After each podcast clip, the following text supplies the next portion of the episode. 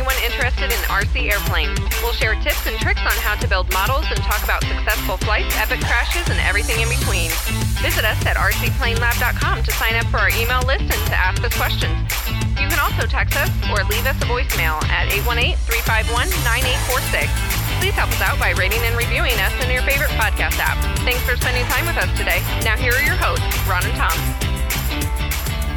Hello, everyone. Welcome to the RC Plane Lab podcast. I'm Ron. And I'm Tom. How was your weekend, Tom? Well, it was uh, not long enough. I had to work. Oh, I forgot about that. Yep, yep. Had, to, had to work, you know, make uh, make money so I can spend it on airplanes.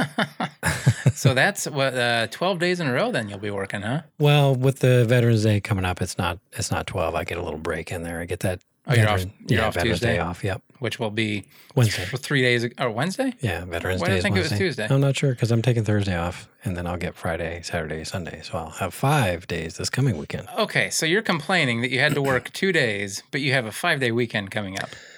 Well, but I had to work two days after a, a five day work week already. So by the time I get a day off, I will have worked nine days in a row. So yeah, I'm complaining. I do I do nine in a row to get five off. Yeah, I, I guess it's not a not a bad deal, but that, that's that's the exception. That's not the norm. Usually, the norm is eleven day work week, and then I get a day or two off, and then another you know seven day work week on top of that, and then so on and so forth. So Yeah, that I wouldn't like. But yeah, I got a little bit. at least I guess this one I get lucky. at least you'll have enough time to do a bunch of work on your uh, do list this weekend, then, huh? Well, I'm hoping. Um, but like I, before I, we get into that, I wanted to hit uh, the Patreon again. Uh, just let uh, our listeners know that uh, hey, we're out there on Patreon. You guys can uh, support us, help us do what we do. Um, like uh, we mentioned on the very first episode, we don't spend that money on airplanes. We spend it on the stuff that we're recording with right now, for example. Yep, I'm trying to make uh, trying to make it better to make better uh, things for you guys. So, Exactly. Yeah. Yeah, And would, uh, hey, speaking of making things better for you guys, help us help you. Fill out that listener survey, please. Oh, forgot about that too. Yeah. any chance you get, if you have anything you want to, any feedback you want to give us, anything like that, go go fill out the survey, and that helps us out a lot too. That's right. Um, Yep. It just kind of makes us, or it gives us the information on whether or not we're going the right way, Yeah. or if we're going in a, a wrong direction, or you know, tell us what you want so we know where where to take this. Yeah, it's good feedback for us. Tells us what, uh, just like you said, tells us what uh, you guys are most interested in listening to us babble about. Which I'm surprised so many of you like this, I, but uh, yeah, I, me too. that's uh, that's awesome. Because I like talking about airplanes. I could talk about them all the time. and you do actually. But so believe it or not that's cool. eventually I'll probably run out of things to say about airplanes. So that's where you guys come in. Let's hope you we don't get tell us what you want to hear, and we'll. Well, we won't tell you what you want to hear, but we'll talk about maybe things you'd like to hear us talk about. There you go. How about that? Um, yeah. So, also wanted to bring up. You said you were going to post the pictures of the uh, the horizontal stabilizers that we both built. I did, I Yeah. did, and I will get those posted on the uh, forums uh, this week, and So- you can uh, you can get to our forums. How, Ron? Uh, forums.rcplanelab.com. Thank you very much. Head on over there and you can see pictures of what Tom and I are working on. Um, he's he's posting those to make fun of me. Uh, however, I will say that that is not the one I'm going to be using because apparently I like apparently I like to do things over and over and over. What Um, did you do? I didn't do anything actually wrong as much as I didn't like what it was going to look like. Oh, So I, you know, maybe I should hold off building my fuselage because maybe you won't like your fuselage, and then I won't have to build one. I'll just take yours. is it bad that I did think about re- restarting on that one also? The fuselage? The fuselage. Oh my gosh! So here's my reason. Okay. Five duelists later, Ron has a flying electric duelist. This is a fourteen thousand dollar airplane by the time we get all the, the wood into it. No, okay. So yeah, Most la- expensive duelist ever. so last week we talked about um, well you talked about and you you chided me a little bit for um, liking to outdo you apparently which i didn't like i didn't realize that was a thing. But i have to And tell now you do? well i do. I'm catching myself doing it now. So uh, let me let me explain. I did get a little bit of work done on my do list um, and it was not like to be ahead of you it was just because i finally got to the point where i had some time and was able to do it Okay. However, um, this is when it caught me when I was like, "Oh, this is what he's talking about." So I went ahead and I cut the what's the the wing tips that you know go on the end of the end of the wings, Right. um, and I'm doing a little bit different than you are because I'm lazy and I don't know how to actually carve them, you know, 3D like. Um, so I'm It's just not doing. hard. well, it probably isn't, but um, Okay. so what do you call the way I'm doing it? Because you you did it on your stick. Oh, they're just you know basically plate, uh, you know, mounted perpendicular to the root rib, and then you put a few little gussets in there and cover it. Yeah, so I'll, I'll have pictures. I'll put them up on the website. Yeah, they don't look bad. Uh, well, I don't think they look bad. No. I mean, I'm not saying that at Oh, all. okay. Um, but they're just an easier way of doing it Indeed. as opposed to making so much sawdust. But anyway, so the part where I, I it really hit home what you were talking about, as I was designing them on the computer to cut on the on the uh, on the laser, I designed it right per the plan, and then I was like, huh, I'm gonna make each one of these a half inch bigger. That way I have More wingspan. that way that way my wingspan is bigger than Tom You're by an inch. So it measures 70 and a half inches uh, across now. Yep, mine measures uh, 70. Um, probably- you know, I haven't put my wingtips on yet, so You could outdo me. And that's that's why I am saying that now because you know what? I want to give you the chance. I'm not going to. Okay. I'm building following mine the as per the plan. So mine will be bigger. Yours will But- also be bigger. Yes. So the reason, by the way, that I thought about starting my fuselage over so you can make it longer. so I could make it longer. Saw it coming. I was like, you know what? If I could just take each one of these formers and move them back a quarter inch Yeah, by the former, time yeah, by the time you're done, you've got a couple inches. I've got a couple inches on you, and Yep. that, and then I thought, you know what? That is very childish. Um, Funny though. I almost did it still. I wasn't saying childish is a bad thing, um, but no. So I really just don't want to have to go through all the cutting and, and doing that. So what I did, just to be sure it's a little bit longer, is the tail that I made for it. I did a different design on the tail. Nice. Um, it So is- that's- okay. It is about an inch yeah. longer. it's starting to click now why you did your stab a little bit different too well, with the elevators. well, and that no, that didn't have anything to do with length. Oh, Like I mean that the, that's not going to make it any longer. Okay. Um, there's just something. I think it was probably because my first airplane was a Telemaster. I really hope yours comes Or- out heavier than mine. It It's not going to, but I, it would be awesome that way. You could outdo me on the weight.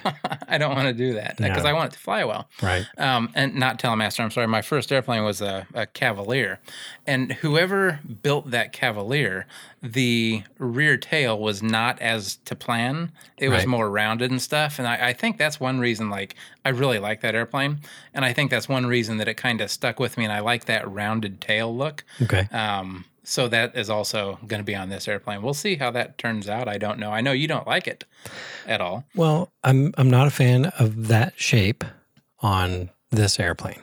And maybe I won't be either, but I won't know until I do it. so we'll see. So fuselage number three, you might have it all figured out. No, I won't go. No, this is number two, or this is number one. Well, I know number one now. Right. Number two for the redesign because you don't like the way number one looks after you get it all together, and then number three because you don't like the way number two looks and it's not longer than mine. So No, I'm sticking with I'm sticking with number one. Okay. I'll just make a nose longer if I have to. all right, you heard it here. He's not going to build another fuselage. My plan is not to build another Oh. fuselage. I'm not saying that's not going to change Okay. because we know how I do things. right. Um, but yeah, so where so, where are you at then? You've got you've got the stab. Well, you're going to redo the stab. Mhm. Uh, the vertical, you potentially might redo the vertical. I don't think so. The fuselage is kind of in the bones Mhm. right now. Uh, your wing looks really good. Thank you. Uh, it's very close to being what I would say done. You know, glue the nacelles on and finish up the wingtips and you know run the wiring and stuff. Yeah, so the only thing I have to do on the wing still is, like you said, the the finish up the wingtips and stuff. I still have to sand the trailing edge, Yep. um, and then put the ailerons on uh, after I mount the nacelles, and then that's pretty much it. Yeah. Um, final sanding and stuff, and it's almost ready for covering. So that should be hopefully before long. Yeah. Um, nacelles are done. I just have to do a little bit of sanding on them. Um, and then it's just on to the onto the body, the fuselage. Yeah. And I don't think that's going to be all that difficult because I don't have a lot going into it, like we said. No, before. yeah. I mean, you're not putting a nose gear in it or, or Mm-mm. anything like that. So just a rudder servo and an elevator servo, and that's And landing gear. much- and maybe a switch. because landing gear will be going on that too. Yeah. Oh, yeah. But Um, yeah. And Well, no, switch, your landing gear is going to. Oh, that's right. You're going to put a block in there for the. That's right. Yeah, it's going to go on the fuselage as, as opposed to the wing. But Yeah. other than that, yeah, I mean, it's. I know it doesn't look like it, but it's not that far away from being done. No, it I'm- really isn't. I might be able to be done by January first. Well, that that was kind of what we uh, what we indicated we would like to do in the last episode. So I know, but we haven't done much since the last episode either. So yeah, but I'm yeah, you're right. But uh, we'll see. I mean, we got a month, a little over. a little over month and a half, give or take. But yeah, Yeah. so that's that's Um, what I've been up to on the do list. Um, Yeah. I know you haven't done anything because you've been working. Yeah, I didn't. Uh, I got absolutely zero done. Um, it's exactly in the same state that it was at on our last episode. Um, I wish I could say that uh, I had done more, but sadly, no. It happens. Well, I mean, I'll have some time this weekend to work on it, so that's my plan. Cool. At least a day, maybe two, hopefully. Yeah. Well, just I have a lot of leaves I have to rake. I don't know about you. I just I ran them over with a mower last week, and I think I'm done with it.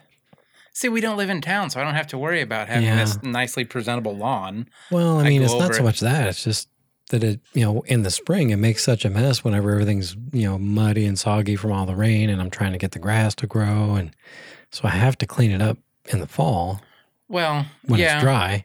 we only have like we have a couple oak trees that leave those huge, huge leaves, Yeah. and those are the ones that I worry about. But we don't do it often. But when they get too bad, we'll just kind of rake them up and burn them. Yeah. See, and that's another thing. You can, you can burn them out here. You should move out to the country. Uh, yeah, I know. Hey, we've had this discussion and I'm not the one you need to convince. I know, I know. So anyway. One day. Yep. Um, sadly, I have uh, no update on my dual list. It's like I said, it's still. I did take a. Did I send you a picture of it with the nacelles sort of in place and the No. two engines kind of laying in front of Oh, it? No, Okay. not with the Well, I- engines. I, Uh-uh. don't. Maybe I didn't take a picture of it. I'll take a picture of it. And s- may- maybe I'll put that up there with the horizontal stab pics, Yeah, cool. uh, just to make a kind of a. Here's what it might look like eventually. Here's one day. and I Oh. finally did make a. De- I, I did. I guess I did do something. I made a decision, oh, good for you. and I'm going to mount the engines on their sides and run the pipes under the wing. That was the exact opposite of what I said would be good. The exact opposite of what you wanted. Yeah. Yes. So cool. Exactly.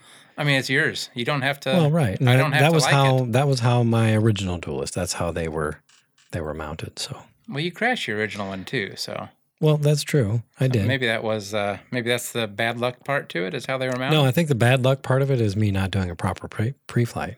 Ah, I think that's really the the demise of that airplane. so maybe this time you'll do a proper pre-flight and be good. Yeah, I don't want to repeat history.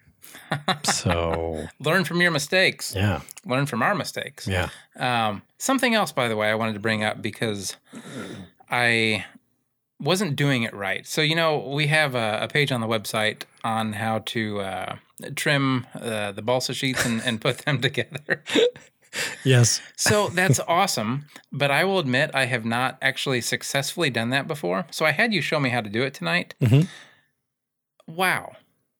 It's So- not hard. No, it's not hard by any means, but I think I was trying to uh, what's the word over uh, over pressure it, overdoing whatever, to where I was putting too much pressure on it, trying to cut it all in one swipe, Yeah. which doesn't work very well. So, No. what explain to all of us who really had not done it before Okay. how to do it, um, and then also explain that it doesn't have to be perfect Right. because that was the other misconception I was under.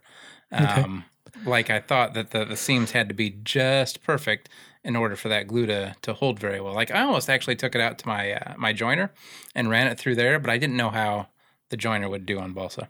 And I Mm. know I didn't have a lot of 16th inch, so that's why I kind of Well, I have stopped. Oh, If you need more, I have more. well, that's why I stopped where I was because I Oh, thought okay. I'll, I'll let you show me how to do it and we'll go from there. But Okay. Well, I mean, the the trick is um, whatever it is you're using for a straight edge for your straight line, Mhm. you just want to make sure that that doesn't move. Because you know, if it moves, then you don't have a straight edge anymore because you've got you know one section of it cut worth the straight edge in one position, and then if it moves even just slightly, that it's going to you know exaggerate the problem the farther you get away from it. So yeah, the key for me is to work in small sections. which So- is not what I was doing. Right. You were trying to cut it all in one Trying big to cut it swipe. in so it's okay. swipe. Yeah, it's okay to break it up into small sections because you can have some some degree of imperfection in that joint, and your the the uh, the aliphatic resin or the carpenter's glue that we're using. It does soak into the wood, and the wood does swell because it gets wet. You know, wood swells a little bit when it gets wet, Yeah. and it'll actually seal up those gaps, like sizable. Like I'm, I mean, I'm not talking like a 16th inch gap. You know, if you've got a gap that's, you know, you could slide a couple sheets of paper through, that's fine. It's okay. Okay. It doesn't have to be like perfect because it, it would be nearly impossible with a, unless you used a, you know, a tool for the purpose, you know, because, you know, when you're holding the knife, you may hold it at 90 degrees, you know, when you've got your arm outstretched, but the closer you pull that knife towards you, you may tilt the knife out a little bit or in a little bit. So Yeah. the, the angle of the cut is probably going to vary a little bit from the beginning to the end. So if you work in short sections, that does two things for you. You can keep a firm pressure on your straight edge so it doesn't move. And then when you get to the, you know, you say cut six inches at a time, get to that six inches, and then you can move your hand with your knife still in the slot without moving your straight edge. Reposition your hand farther down the straight edge, put some pressure on it, and continue your cut. So use two hands to where you always have pressure on it at one time. Right. Yeah. So like, you know, if you can imagine, you know, you're you're you're leaned over your table, you got your let's say you're right-handed like me. You got your left hand down there pushing down on your straight edge, which is Yeah. down there pushing your wood, you know, on top of the wood. hmm And you got your right hand extended out in your arm and you and you pull that knife towards you. And when you stop, it's okay to pull the knife out of the slot, put your right hand on the straight edge so that you can then move your left hand on different to a different section of the straight edge so that it doesn't move.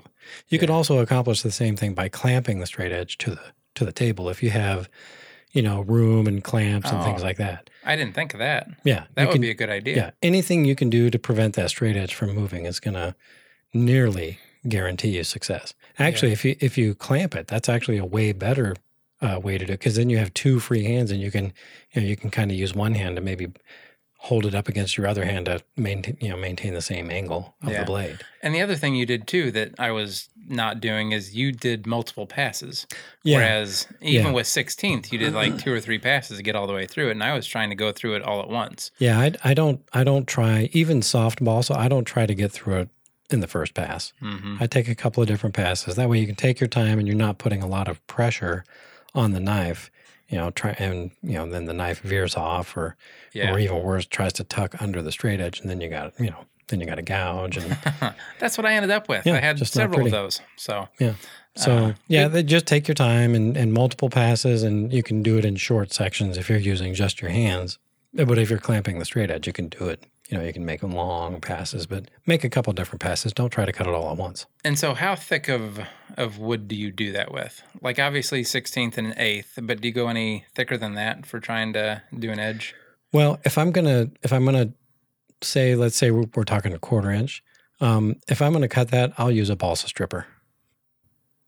You know what I mean? But I'm talking about if you're trying to. Well, I don't Make I've- sheets. Yeah, um, yeah. I- I'll use the same technique, but then I'll come back with a sanding block because on- on quarter inch, like if you're gonna, let's say you're gonna build a horizontal stabilizer out of out of quarter inch sheets, and you're gonna edge glue them together. Yeah, which is Um, what I just did. Yeah. Um, in that case, I'll do the I'll, I'll I'll use the same technique. I'll lay my straight edge down and cut that, you know, over the course of several passes, and then I'll come back with a with a sanding block and true up that edge and make them as square as possible before I glue them together. The other thing I noticed, like with when I was doing it, I think eight inch sections were the longest I actually had to worry about. So I wasn't doing a three foot long piece Oh, of right. balsa. Yeah. So it was a lot easier to sand that true Yeah. when it's shorter than your block that you're sanding with. Yeah. Um, What do you think of like if you ever need to do a long piece though? Do you think like a joiner would wear or would work better? Or I. I've never used a joiner Oh, like ever. never so mind I, then. I don't know. It'd be worth a shot. join? So I use joiners quite a bit for like oak and and that kind of stuff. That's Okay. that's that's a, a you know a, a heavier duty wood, Right, You know, a, Right. It's harder. harder. Thank you. Um, but like I wouldn't want to do it on something as thin as like sixteenth of an inch. Yeah. uh, but quarter inch it. would probably be Yeah. I bet just quarter okay. inch would. I bet it would work perfect. especially with sharp or with sharp uh, sharp blades. I would Yeah. think. But not everybody has a planer or a joiner or whatever. Well, maybe they need to get one. Everybody Okay. needs a fully stocked shop, right? I don't disagree. So there you go. I tell you what, remember we, you know, quite a few epi- episodes ago, I picked up all those, you know, woodworking tools that have been, Mhm. you know, I find that I use those all the time. Oh yeah, Like, You know, even just for simple stuff, it's Yeah. a, it's amazing how easy it makes even the simplest jobs. It makes them that much simpler. yeah. The If right that tool. makes sense. It makes sense. The right tool for the job makes Yeah. things a lot easier. So Um, so that's why everybody needs to have a fully stocked shop. fully stocked. Don't you agree? I yeah, I I do. I mean, I don't disagree. Said that once already. So anyway, Oh, so what else you got? well, I thought maybe um, this episode I've been wanting to talk about it for a while. Uh, how to, and I think we even got a question or two on the uh, on the surveys. I'd like to talk about flight trimming an airplane. Oh, that's a good one. Yeah, I think we had a couple of people ask about that, and I don't know anything about it. So Yeah, I mean, I, me. I mean, I'm not going to do like the deep, you know, the deep dive into it, but basically, you know, there's some, there's a few steps you can take um, once you've got an airplane finished and flying. There's a few steps that you can take to make that the best flying airplane that it can be. okay, So, um, the first thing, obviously, is you know getting the CG right. Um, luckily for for us, uh, most of the time that is done for us, or at least they're giving us a range. You know, if you look at the plans, there's usually a range. You know, with the, where they tell you that you should balance the airplane. Um, and the instruction manuals in ARFs, same thing. They usually kind of tell you where to measure back from the leading edge or what have you. Um, and those are great starting points. hmm Um, So let's say that's that you have an airplane though. You might have bought one used or something like that. You're not sure what it is. Yeah. What's a good rule of thumb on where to start? So the rule of thumb that I use is 25 to 33% MAC. And, and what that means is uh, MAC is short for mean aerodynamic chord. Um, and so it's an average, right? So there, there's a chord length at the root and there's a chord length at the tip. And to keep things simple, let's say they're both the same. And let's say that uh, it's a straight wing, there's no sweep or anything like that. Now, I'm going to caveat all this. There's all kinds of calculators, calculators, excuse me, on the internet on how to figure MAC. Um, I don't have the formulas memorized for tapered wings and wings that you know get narrower at the tip and any of that. But yeah. basically, it's a mean number or an average, if you will, of the chord at the root compared to the chord at the tip, and you're going to measure at the root 25 to 33 percent, and that's you'll find that most ranges that's where they're calculated, even on plans, um, on ARF kits. You know that, that's usually where their range is, is located.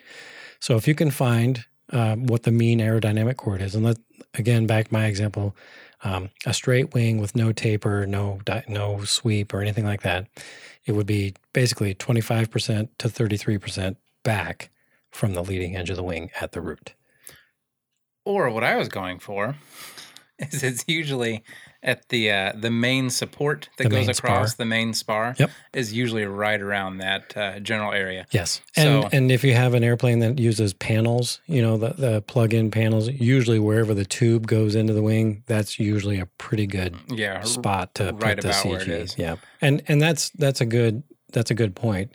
Um, most of the ones I've seen, that's where you'll find them, but there are there are odd exceptions out there. Swept wings, sometimes I've seen them way back there because of the weird shape of the wing Yeah. and the taper or whatever. But um, As basically, a, as a general rule, though, for like what we would be flying or what we would buy if we're not sure about it, just a, a trainer or something like that. If you're just usually right on the it, main spar. It's usually right on the main spar. Yeah. Yep. So, um, but getting back to what I was talking about, that's a range. That's a recommended range, and everybody likes their airplanes to fly a little bit differently. Like you can take an old Great Planes Trainer 40 and ask 10 different pilots how they want it to fly. You'll get 10 different answers, and you can change the characteristics of a way an airplane flies by by you know moving that center of gravity forward or back.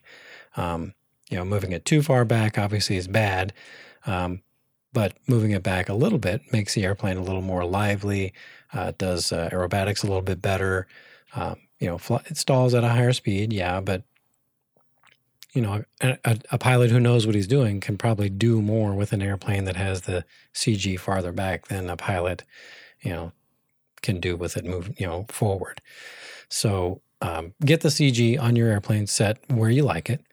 Uh, get the airplane so that uh, you know it doesn't tip stall on you when you're when you're coming into land because you have it so tail heavy. Um, but that's the first thing you're going to do is get the CG in the range at least at the very least uh, wherever it says on the plans or 25 to 33 percent Mac, whatever that happens to be. And so then after you have your CG figured out, like how do you know if a, plane is too tail heavy or too nose heavy? Like what what characteristics do you have in flight that's going to make you say, "Hey, I need to move the CG back or I need to move it forward." Right. So usually a, a tail heavy plane will porpoise, uh, and what that means is, okay, here's a good here's a good test for for your CG.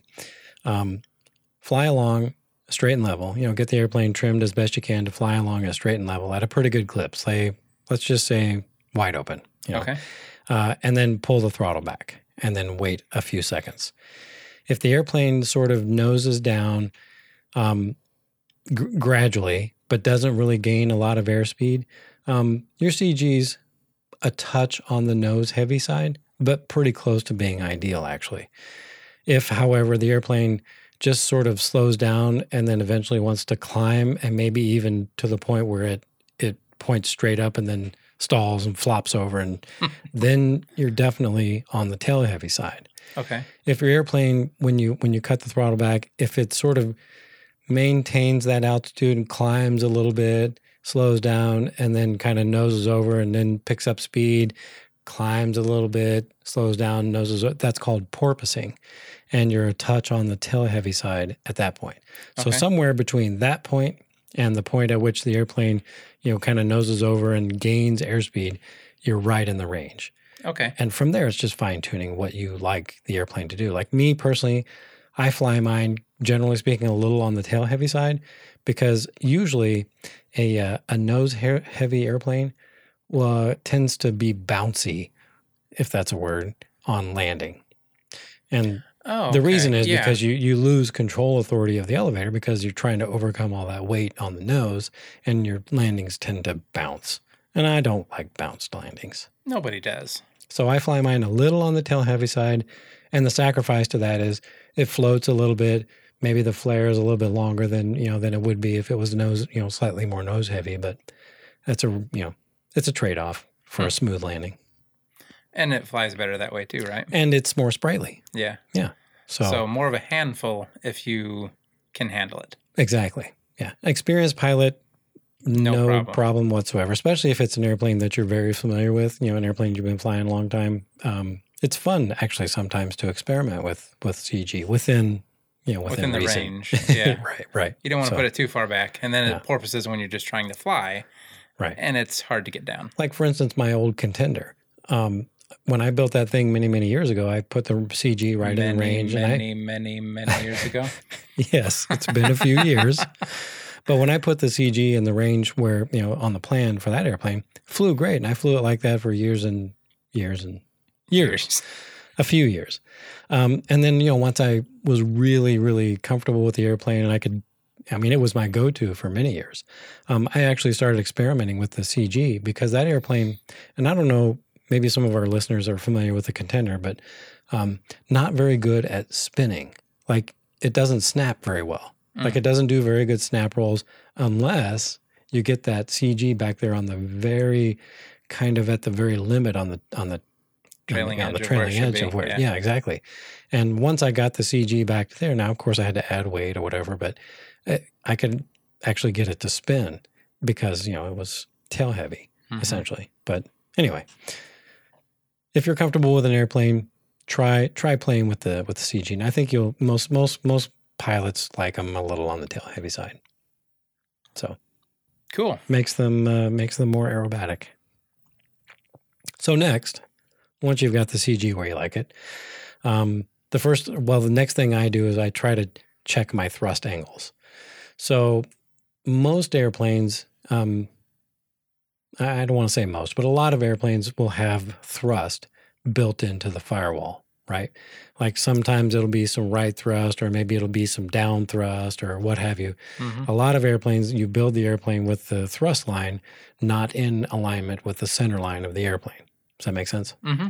Yeah. Uh, there's a lot of reasons for that, aerodynamic reasons, and I'm I don't want to get into that, but We talked Um, about that quite a bit actually in the right. uh, in the in propellers, the propellers episode. episode, yeah. So if you haven't listened to that one, go back listen to that one. You'll kind of understand. which is funny about. because um, there is a lot of good information in that in that episode about selecting the right propeller, Mhm. and that's really important for trimming your airplane too, um, because a different propeller, you know, I, I don't want without getting you know too too deep into it, a different propeller. Um, will produce different P factor type results, or they'll produce a different shaped Yeah. slipstream, and and all of those variables will uh, go into the trim of the airplane. So once you have the propeller, you know, selected that you're going to use with that airplane, that's another thing towards uh, properly flight trimming an airplane. Uh, Okay. But that's a decision you want to make and uh, stick with throughout the process because it'll probably change if you select a different propeller. So don't change it out if you break one. Just kind of stick with what you fly no, with, right? I mean going No, no, to no, a I different mean- size or whatever. I mean, used with the same one that you break, like Right, not the actual same propeller, exactly. but the the same you know pitch Right. and diameter. Yep. Yeah. So, um, so one of the tests that I do to test uh, thrust angles, so um, it's kind of similar to the CG test, sort of. Uh, so for let's say for the vertical thrust angle, up you know up or down thrust, um, what I do is uh, same thing, you know, straight and level flight, get everything kind of trimmed so it's flying, you know, uh, wings level, level. hands off, um, and then pull the throttle back. And what the airplane does right away is going to tell you what you know where the what the condition of the thrust is. So, uh, for example, let's say you're flying along straight and level, wide open, and you cut the throttle, and let's say the airplane immediately pitches up, right? So if you think about it, at straight and level, the you know the thrust you've got it trimmed for straight and level, and if the airplane pitches up when you cut the throttle, what that means is at straight and level flight, your airplane has been compensating with down thrust to to basically pull the airplane down because its natural tendency is to want to go To up, rise. right? So how do you know the difference between that and CG then? Because you're you're you're watching what the airplane does immediately. Like with a CG, you don't you don't really watch that, right? With CG, you kind of watch what happens once the airplane is Long-term. starting to slow down. Okay. So when you when you chop the throttle and the airplane pitches up, then kind of counterintuitive, you have to actually add some upthrust. I know it sounds weird. If you think about it, though, it makes sense because you you're losing the pull down. So Exactly. yeah, so uh, no, I, I can understand that. And vice versa. If you if you're buzzing along and wide open and you cut the throttle and the airplane immediately pitches down, you need to add a little bit of down thrust. And we're talking, you know, one degree max at a time. Yeah, And so you do that and you repeat that step over and over until you get it to where, you know, it doesn't do anything immediately after you cut the throttle. Right? Make yeah. sense? That way, it just continues on. And that sort of plays well into my hands because I like to tinker and experiment and things like that. So, you know, plan on to do it right, plan on a full day at the field with lots of fuel or gas or, Or batteries. I said or batteries. I, know.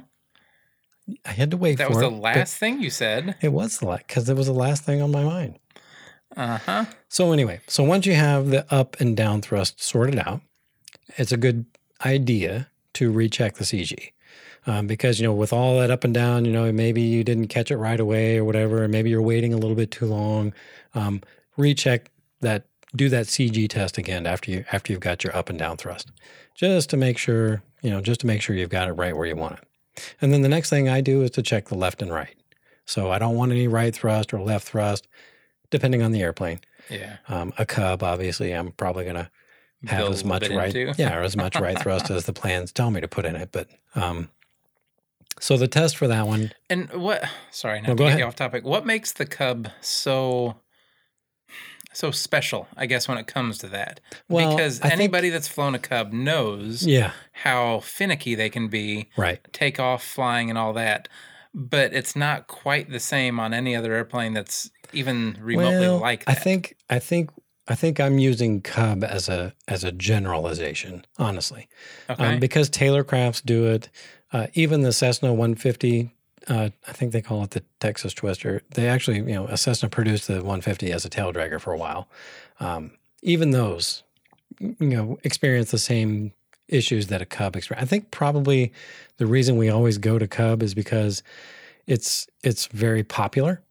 You know, so there's a lot of them out there, and people probably have the most experience with those because that's the airplane they built. You know what I mean? I've had tail draggers though that don't react nearly as badly as Cubs do. Like I've flown Cubs and I've flown Right. other tail draggers. Yep. And the Cubs are the ones that really just I mean, you have to fly those on the ground. Probably because they're slower and bigger. So, like, I've flown a lot of tail draggers, and mo- and I'm going to get on my soapbox. I. I, I promise I'm going to get back to flight trimming. I Okay. promise. So today, and not just today, but it's been going on for years. We seriously overpower our airplanes. We really do. Yeah. it's fun and i'm not going to stop doing it but because of that like a side effect is we we tend to tolerate um, poor aerodynamic performance especially especially during takeoff. Because what do you see guys do at the field? They get their airplane they fire it Six up they tune they run it up to full throttle and off they go in 10 feet Yeah. I mean, when have you gone to an airport and seen a full size airplane do that? So we get through those those Okay. nasty aerodynamic tendencies, like a Cub. You know, sometimes with the you know adding right rudder and things like that, we just sort of skim through it because the takeoff is so abbreviated. You know what I'm saying? Yeah. So on a Cub, because they're kind of big and kind of lumbering, and you know, even even if you overpower a Cub, it's a big, slow, draggy airplane, and it's only going to go so fast. So you don't you don't get that free pass. You can't just you know kind of skate right past the bad tendencies straight into flying. So maybe that's why. So all of them, like all airplanes, probably have the Cub tendencies, but because you go Yeah. past it so fast, you don't notice. That's what I'm. That's what my theory Maybe. is. Okay. That's you know. So you know, you you guys at home and, and girls pilots at home, you know, do an experiment. Try try on your next takeoff on your high performance tail dragger. Try your next takeoff at quarter throttle. And try it at scale levels. Yeah, see what happens. Maybe maybe you find that you're going to have to add some right rudder where you didn't have to before. Maybe. Yeah. So anyway, okay, I'm off my soapbox. like I said, I'm not going to stop. You know, overpowering airplanes, but it's fun and it's easy to do. it gives us a free pass on some of these other things that we should be learning how to do, like coordinating turns, which I'm going to talk about in another episode. Yeah, I don't know how to coordinate turns. I admit it. It's lazy. So anyway, Wow. all right. So so next we're gonna we're gonna do the left and right thrust, and here's my test for that. Uh, it's very similar to the up and down thrust, except we're gonna do it in a vertical plane. So again, straight and level, wide open, or fast cruise, whatever you want to do. Pull the throttle back and pull up, right? So that your airplane is pointing straight up, almost like you're going to pull back and do a loop, but we're not going to do a loop. We're just going to pull up and let the airplane just keep going straight up. And um, I take that back. You're going to leave the throttle in it when you do that. Okay. Leave the throttle in it, pull up so that it's going vertical, and then cut the throttle. Now, what you're doing is you're isolating that that thrust component, and when you pull back on the throttle, you are sort of um, mitigating those aerodynamic forces like P factor and and gyroscopic precession, all that stuff by throttling back. So now you've got a true indication the airplane's going straight up with a little bit of power, and you've cut the power, and whatever the airplane does now, left or right, is what you're going to correct with thrust. So, for example, let's say we pull up, cut the throttle on the airplane immediately. Immediately, that's the key word, turns left. Same idea, only this time, um, if the plane turns left, um, it's because you already have too much right thrust. Does that make sense? Yeah. It's the opposite. It's the opposite, right? Right. Exactly. So same, same, same sort of test as uh, up and down thrust. Only we're doing it in a vertical plane, and it's sort of backwards. Okay. In my head, it makes sense, and hopefully, I've I've explained that so that you know, like I said, if you you, you straight and level, wide open, you pull up, and once you've you know passed that vertical, you pull the power back, and if the plane veers a little bit left. It means you've got a little bit too much right thrust because the right thrust was compensating. Now you've pulled that you- away. Right. So now Yeah. Exactly. Okay, So I understand that. Yep. Okay. I hope everybody else does, but I get it. And that also will sort of, um, at straight and level flight, obviously you're going to have the ailerons trimmed a certain way, or maybe maybe you've built them great and, and your aileron trim is neutral, which is awesome. Mhm. Um, but at straight and level flight, and it, so at wide open, um, the same trim is not going to do the same thing at different airspeeds, right? So that's another reason we I do that test uh, heading vertically with low airspeed is to sort of neutralize whatever the ailerons might be doing, trim wise, Okay. um, Well, if that makes sense. yeah. Are the ailerons going to do a lot though for uh, like which way it starts to go? So you remember ailerons can cause drag, right? That's why a lot of airplanes Okay. we we have differential aileron throw, like more up than down, Yeah. for example. I gotcha. Um, so yeah, if your trim is, you know, if, if for some reason the ailerons are, you've got a lot of right aileron trim to overcome a warped wing or, or what, whatever the case may be, maybe a heavy, heavy left wing panel, who knows? Um, at a low airspeed, that effect of those ailerons is going to be lower. So you'll be able to really see the indication of left and right thrust as opposed to trying to trim that at wide open throttle. And, and I've seen a lot of guys try to trim their, their thrust, uh, left and right thrust by, you know, doing kind of the same test, pull it up vertical, and then they jam the throttle and watch what the airplane does. That's that's not a really accurate way to to adjust your left and right thrust because you're adding a whole like a whole lot of percentage of torque Yeah. and P factor and all this other stuff. So it's best, like like I said, you know, you pull up, cut the throttle, and watch what the airplane does. And uh, I, I guess I should have said this too. When you pull up, let it bleed off a little bit of airspeed, if it can. You know, like I said, we overpower most of our airplanes, so a lot of our airplanes will climb, you know, vertically at full throttle. But yeah. um, Unlimited vertical. May, maybe if, if your airplane is one of those high performance kinds that that does that, maybe perform this test at half throttle. Gotcha. Or you know, you, you want to eliminate a, a fair amount of airspeed if you can, while still maintaining some some power, so that when you cut the power, you can see what the airplane does. I gotcha. Hopefully, that makes sense. I think so. So so that's uh, so that's the left and right thrust and the up and down thrust, and then really after that, uh, once you've got um, once you've got that the thrust figured out, and um, I like to build my airplane so that I'm zero zero. I like my engines pointing straight ahead. I like my thrust line in in line with the airplane center line, um, and then adjust from there.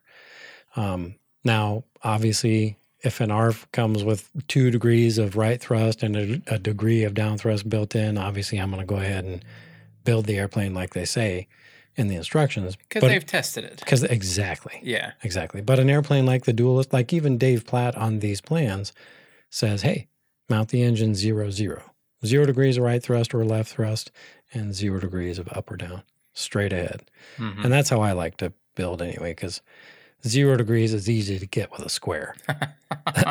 yes. You know what I mean? Very much so. You're not worried about any odd angles and stuff on the nacelles or on the Right. front of the airplane. So Yeah. on the firewall. And then just to just to touch on the on the aileron trim, I would say um, how I trim mine is uh, straight and level flight at half throttle or half cruising speed or whatever whatever airspeed you're going to fly that airplane probably the most. hmm Um, that's where I trim my ailerons because I'll be honest, um, when I build an airplane, I may not be you know I may not be the world's greatest builder. I may have, you know, built a little bit of warp into my wing, or maybe one wing panel is, you know, longer than the other, or one maybe one is heavier than the other, and I didn't balance it, you know, uh, laterally. Yeah. Um, so I'll trim the airplane, at least with the ailerons, about where I figure I fly at the most, you know, at, at whatever speed range. That's when I'll trim the ailerons. And then if I need to compensate, usually I don't. But if I need to compensate on high speed maneuvers or landing, I'll just do that with the stick.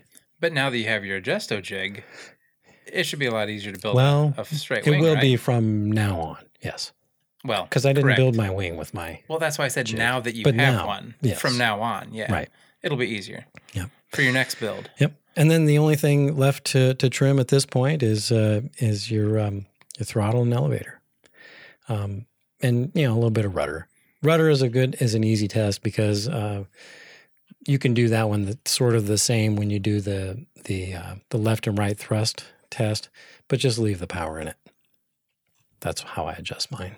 Oh, yeah, okay, I can see that then. Yeah. Because then you'll see if it's tracking straight or if it's Exactly. tracking. Yeah, because you have airspeed to help you overcome the torque and P factor and all that stuff. Yeah. All that stuff is usually behind the airplane envelope at that speed. So, um, but yeah, anything anyway. After after that, it's elevator and, and uh, throttle. Uh, throttle is you know pretty simple. You know, get a good idle and then make sure you can shut the thing off and make sure you get wide open if you know if you want full power. And then the elevator is trimmed to taste. Yeah, because know I mean? that is going to change a, a bunch on speed. Yeah. Yeah. So kind of the same thing as your ailerons, though. I probably set those all at the same spot. You think? Yeah, That way, if most of the time you're flying, you know, half throttle, you're going to be set just that's exactly throttle for yeah, everything. That's that's a like I, I'll usually trim my ailerons and elevator simultaneously, and that's usually like I said at a speed where I figure I'm going to fly the airplane the most. And so, what's it take, like time wise? I know you said a, a rel- or have a full afternoon set up, but just if you're not wanting to get into the whole like, because one degree, two degrees of of thrust offset is not going to make that much of a difference when you're flying. You'd be surprised. Really? Yeah. Yep. Well, forget what I said then. Well, I mean, maybe one degree, two degrees, no, but even like when you get out to three degrees, uh, imagine, imagine three degrees over the course of a hundred foot, let's say a hundred foot line. Yeah. Three degrees is is quite a significant distance, and if the airplane's trying to fly that distance and you're trying to trim against that, it can be quite the battle between trim and aerodynamics. Yeah. I And that adds that. drag and all kinds of other bad things to your. And the airplane's going to do weird things, like for instance, at the top of a loop where the airspeed is slowest and you're you know you're anti-lift at this point, your airplane may do something weird like you know fall out of the loop and start spinning and you know if you do it low enough you may not have enough time to recover. Yeah. So you want to make sure that you know get it get it right. So spend I the mean, time to make sure exactly. it'll last you for years and years and years, Exactly. and and get it flying right from the beginning. Yeah. Yep. So Okay. So that's just my uh, that's my take on flight trimming. I mean, certainly we could get deeper into it, and maybe I will eventually. Like, um, uh, maybe flight trimming for different modes. You know, like you know, we, I I kind of hit on that here a while back about you know setting up my dual rates and expos on a switch so that I could go crazy mode or regular mode or beginner Yeah. mode or whatever. Um, there's different trim techniques for each one of those modes too. That I maybe I could break that down one of these days. Okay. Might be fun. Maybe. So that's really all I got for for flight trimming. If you guys have questions, uh, you know, hit us up. There's lots of ways to contact us. Uh, the forums, uh, the phone number, the text, uh, The website, email, the yeah. email. Lots yeah. of ways to get a hold of us. If you got a question, um, Don't be shy. don't be shy. Yep. Tom will answer them. And I Hey, speaking say, of I don't know. questions, Yeah. I've got one here I'd like to read on the on the Oh, okay. show if that's okay. Sure. It's from our friend Liam. Um, I think you're familiar with Liam. Yeah. We hear from him from time to time. hmm Uh, he had a question, uh, he, and I'm going to go ahead and read it. He says, Hi, Ron. Hi, Tom. He said Ron first. Of course he did. So, we Uh, all we know it goes in order of importance, right? well, I mean, you do the most work. Just ask you. I am a UMX aircraft owner. Uh, UMX is ultra micro. That's uh, for E flight, for those who don't know. hmm Uh, very fun airplanes. We've says- talked about those before. Yeah. Yeah. Most of them have the AS3X, which we, you know, love. I am a UMX aircraft owner and flyer and asked about a nitro engine a while back. I thought my engine was a Super Tiger. It's really a GP. So he has a he has actually a Thunder Tiger GP7. Uh, what plane would be good for this engine? He says uh, he answers his own question right here. He says a mini stick. He says also, would you all recommend floats for the Sport Cub SS from Horizon? Uh, so Liam, uh, Thunder Tiger GP7 would be a perfect engine for a mini stick, and a mini stick would be a perfect airplane for your first scratch build because they're really super easy to build. They're very simple box type constructions. You know, the hardest part about that build is probably, you know, getting the wing saddle just right. Did you say scratch build? I did say scratch build. What I Mm. meant to say was plans build. Thank you for correcting me. See, don't do that because you're going to confuse me, and then I'm going to No, get you're right. you know Yes, more I said uh, I said scratch build. What I meant was plans build. Okay. Build yourself a mini stick from plans. And I, I find it funny that you look at me when you said what the motor was, like I would know what engine that is, and I'm supposed to be like, oh, oh, I know what you're talking about now. Yeah, if I No said it was an E-flite BL five 50, you'd probably know exactly what. I, That would tell me more than what you said Yeah, on right. previously. um, so anyway, Liam, yeah, a mini stick would be perfect for that engine. Um, I think anyway. Uh, and well, then, you're a big stick fan. well, I am. I yeah. like sticks. They fly great. Uh, you know what? I think I think next spring when we get out, I'll probably fly yours.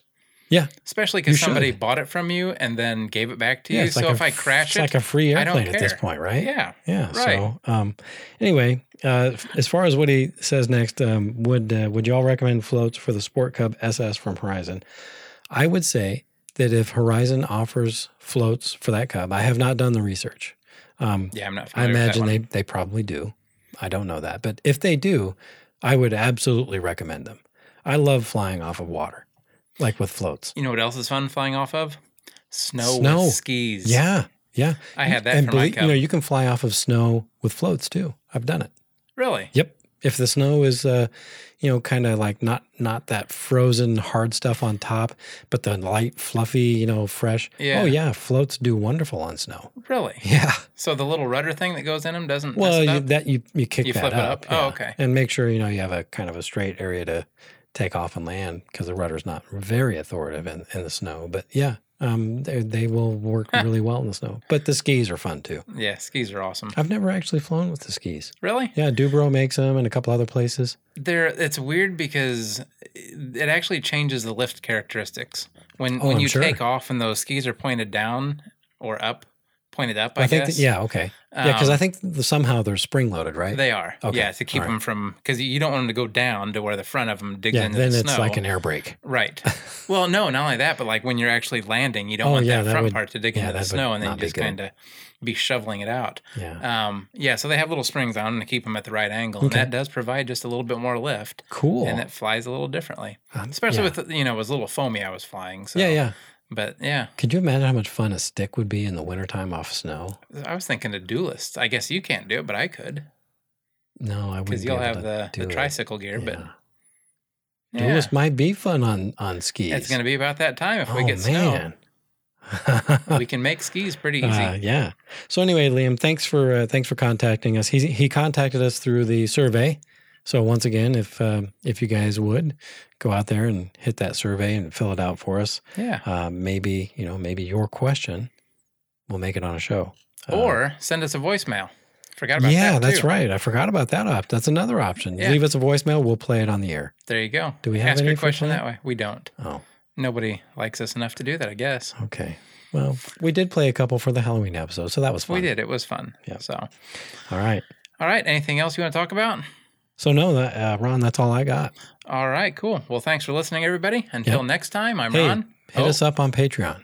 oh, there you go. if like i said at the beginning if you guys want to help us out um, by becoming a, a patron on patreon uh, that would uh, that would be great because we're thinking about doing some other stuff with uh, maybe some video We are. so that stuff is expensive so It is. anything anything you guys could do to help us out would be great uh, but we're going to keep on doing what we're doing so either way We're going to keep on keeping on. yes exactly so yeah anyway sorry just wanted to get that out there that's all i got All right. Are you sure? i'm positive this time All right. So until next time, I'm Ron. i'm tom Good night. good night We hope you enjoyed this episode of the RC Plane Lab podcast. For topic suggestions, to ask questions, or to give any feedback, connect with us at rcplanelab.com or email us direct at either ron at rcplanelab.com or tom at rcplanelab.com. You can also text us or leave us a voicemail at 818-351-9846. Please subscribe, rate, and review us on your favorite podcast app. Until next time, may your landings be gentle.